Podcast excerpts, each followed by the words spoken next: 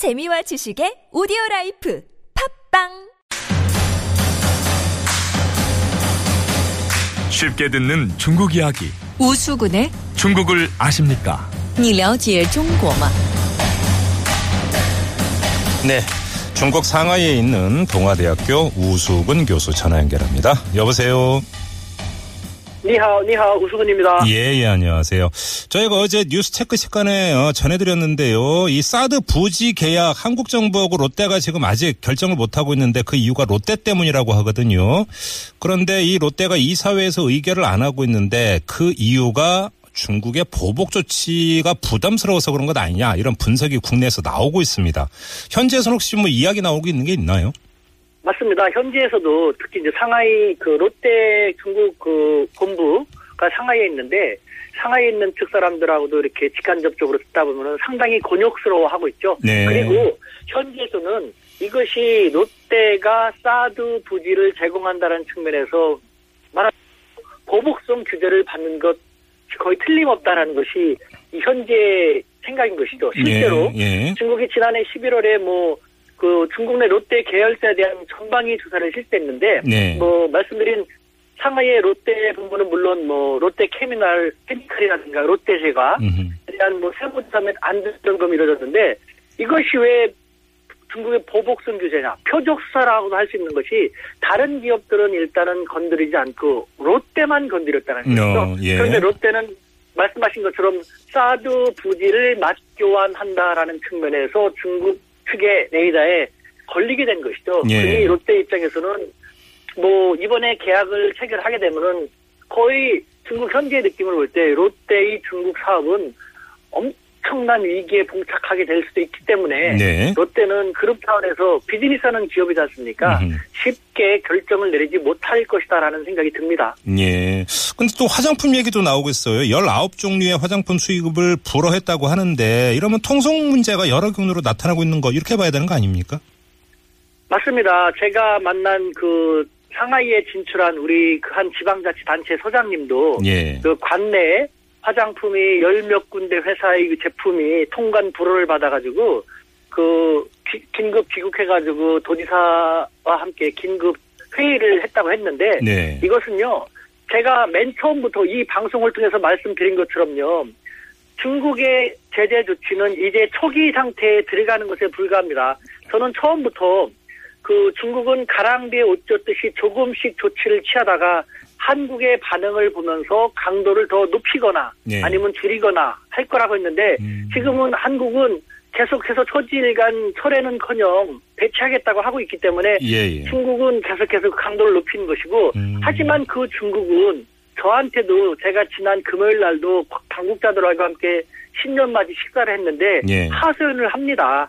우리 음. 중국이 한국에 대해서 제재 조치를 취한들 중국이 얻을 수 있는 게 무엇이 있는가? 음. 중국이 뭐 많은 돈을 주거나 하는 것이 아니고 한국한테 그만큼 더 한국 연예인들한테 기회를 더 주고 한국 기업들에 대해서는 우대적으로 통관 조치를 취해주고 했던 것인데 그런 것을 거둬들일 뿐이다. 예. 한국은 힘들지만 중국도 얻는 것은 없다. 다만 중국도 한국에서 중국에 대한 이미지가 나빠지고 한국 민심이 중국에 대한 이미지가 악화된다라는 결국 한국도 중국도 루즈 루즈가 되는 그런 현상인 것이다. 음. 따라서 우리는 한국도 이 사드 때문에 힘들어지 더 힘들어지기 전에 중국과 대화를 해가지고 풀었으면 좋겠다는 것이죠. 중국은요 상당히 실사적인 국가이기 때문에 이미 한국이 사드 배치를 결정을 했고 그걸 처리하기란 미국의 관계도 있어서 쉽지 않다는 걸 알거든요. 예, 예. 그러면서도 불구하고 대화로 절충점을 찾자. 예를 음. 들면은 사드 배치 철회라는 것을 주장을 하지만 그건 표면적인 것이고 예. 한국의 입장을 고려할 때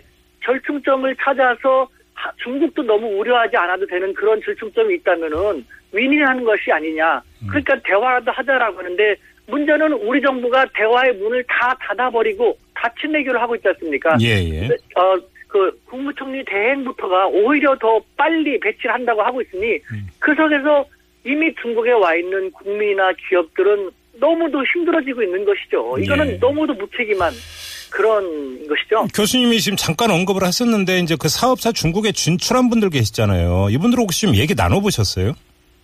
아, 그럼요. 예를 들면 롯데라든가 대기업 같은 경우는 기업의 규모가 있으니까 그럭저럭 넘어갈 수 있습니다만 예. 중소기업 같은 경우 보십시오. 직원이 몇 명 안 되는 그런 중소기업들 같은 경우는 직접적인 피해를 받아가지고 예, 예. 예를 들면 직원이 10명 정도인 기업 같은 경우 피해를 받아갖고 도산하게 되죠. 어. 음, 직원은 10명이지만 가족까지 합치면 5, 60명이 한꺼번에 한순간에 길거리에 나앉게 된 것입니다. 그렇죠. 그렇다고 예.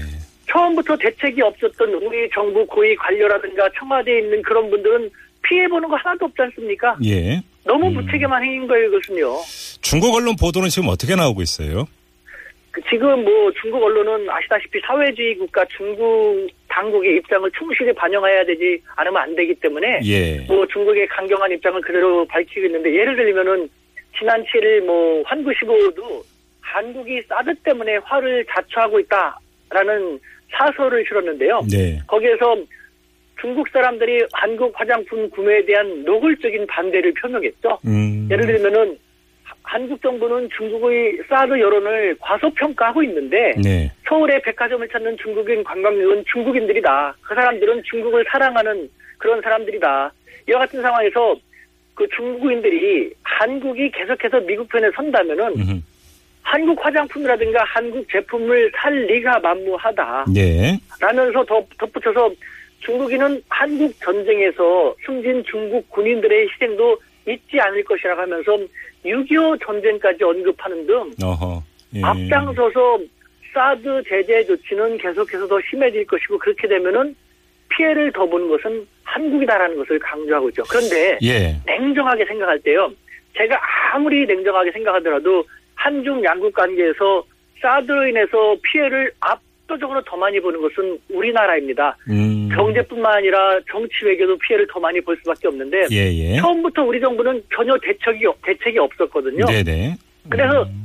지금도 무슨 어떤 일이 터지면 중국이 이런 반응을 보이면은 대책 마련에 부심하고 있다라는데 말로만 대책 마련 부심이 대책 세울 게 없거든요. 음흠. 그러지 말고 예. 대화라도 나서세요. 중국이 그렇게 자기들이 제재를 취하면서 우리도 이렇게 되지 않게끔 절정점을 찾도록 대화하자, 대화하자, 대화하자고 하는데 대화조차 안 하는 것은 도대체 뭐 때문입니까? 음. 국가 국민을 위해서 앞만 보고 가겠다고 하신 그런 분이라면요.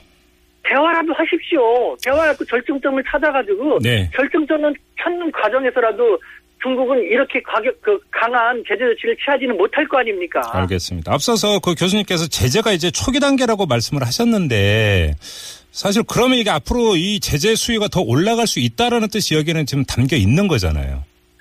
당연합니다. 예를 들면은 중국이 뭐 이건 다른 분이 하신 얘기인데 저도 당연히 그렇게 생각하는데요. 네. 다른 분이 한 말씀을 전달드리면은 중국이 우리나라를 대상으로 하는 규제 수위는 총 10단계라고 할 때 현재 2, 3단계의 수준에 불과한 것이거든요. 네. 예를 들면은 중국 현지에서 생산 공급하는 자동차나 반도체 디스플레이, 석유화학, 다른 업체에 대한 규제의 수에 잡힐 경우 우리는 당장 중국 이전을 공장 이전을 고민해야 되든가 네. 아니면 우리 산업 경제를 이끌어가는 모든 기업들이 철퇴를 받기 때문에 예. 우리 경제는 그야말로 휘청거릴 수밖에 없는 것이죠. 음흠. 처음부터 우리는 이런 계획, 이런 대처 같은 것도 전혀 없었고 예. 대통령이 아무것도 모르는 상태에서 시키는 것을 영혼이 없는 외교부 관리라든가 관계 관련 관부들은 자기 직을 목을 걸고 막았어야 되는데 그렇게 하지 않고 넘어온 상태에서 이렇게까지 힘들게 되고 있는 이것은 초기 단계니까요. 네네. 대화를 하면서 네. 여기서 막든가 해결책을 그 사람들이 못 찾는다면은 정권이 바뀌어야겠죠.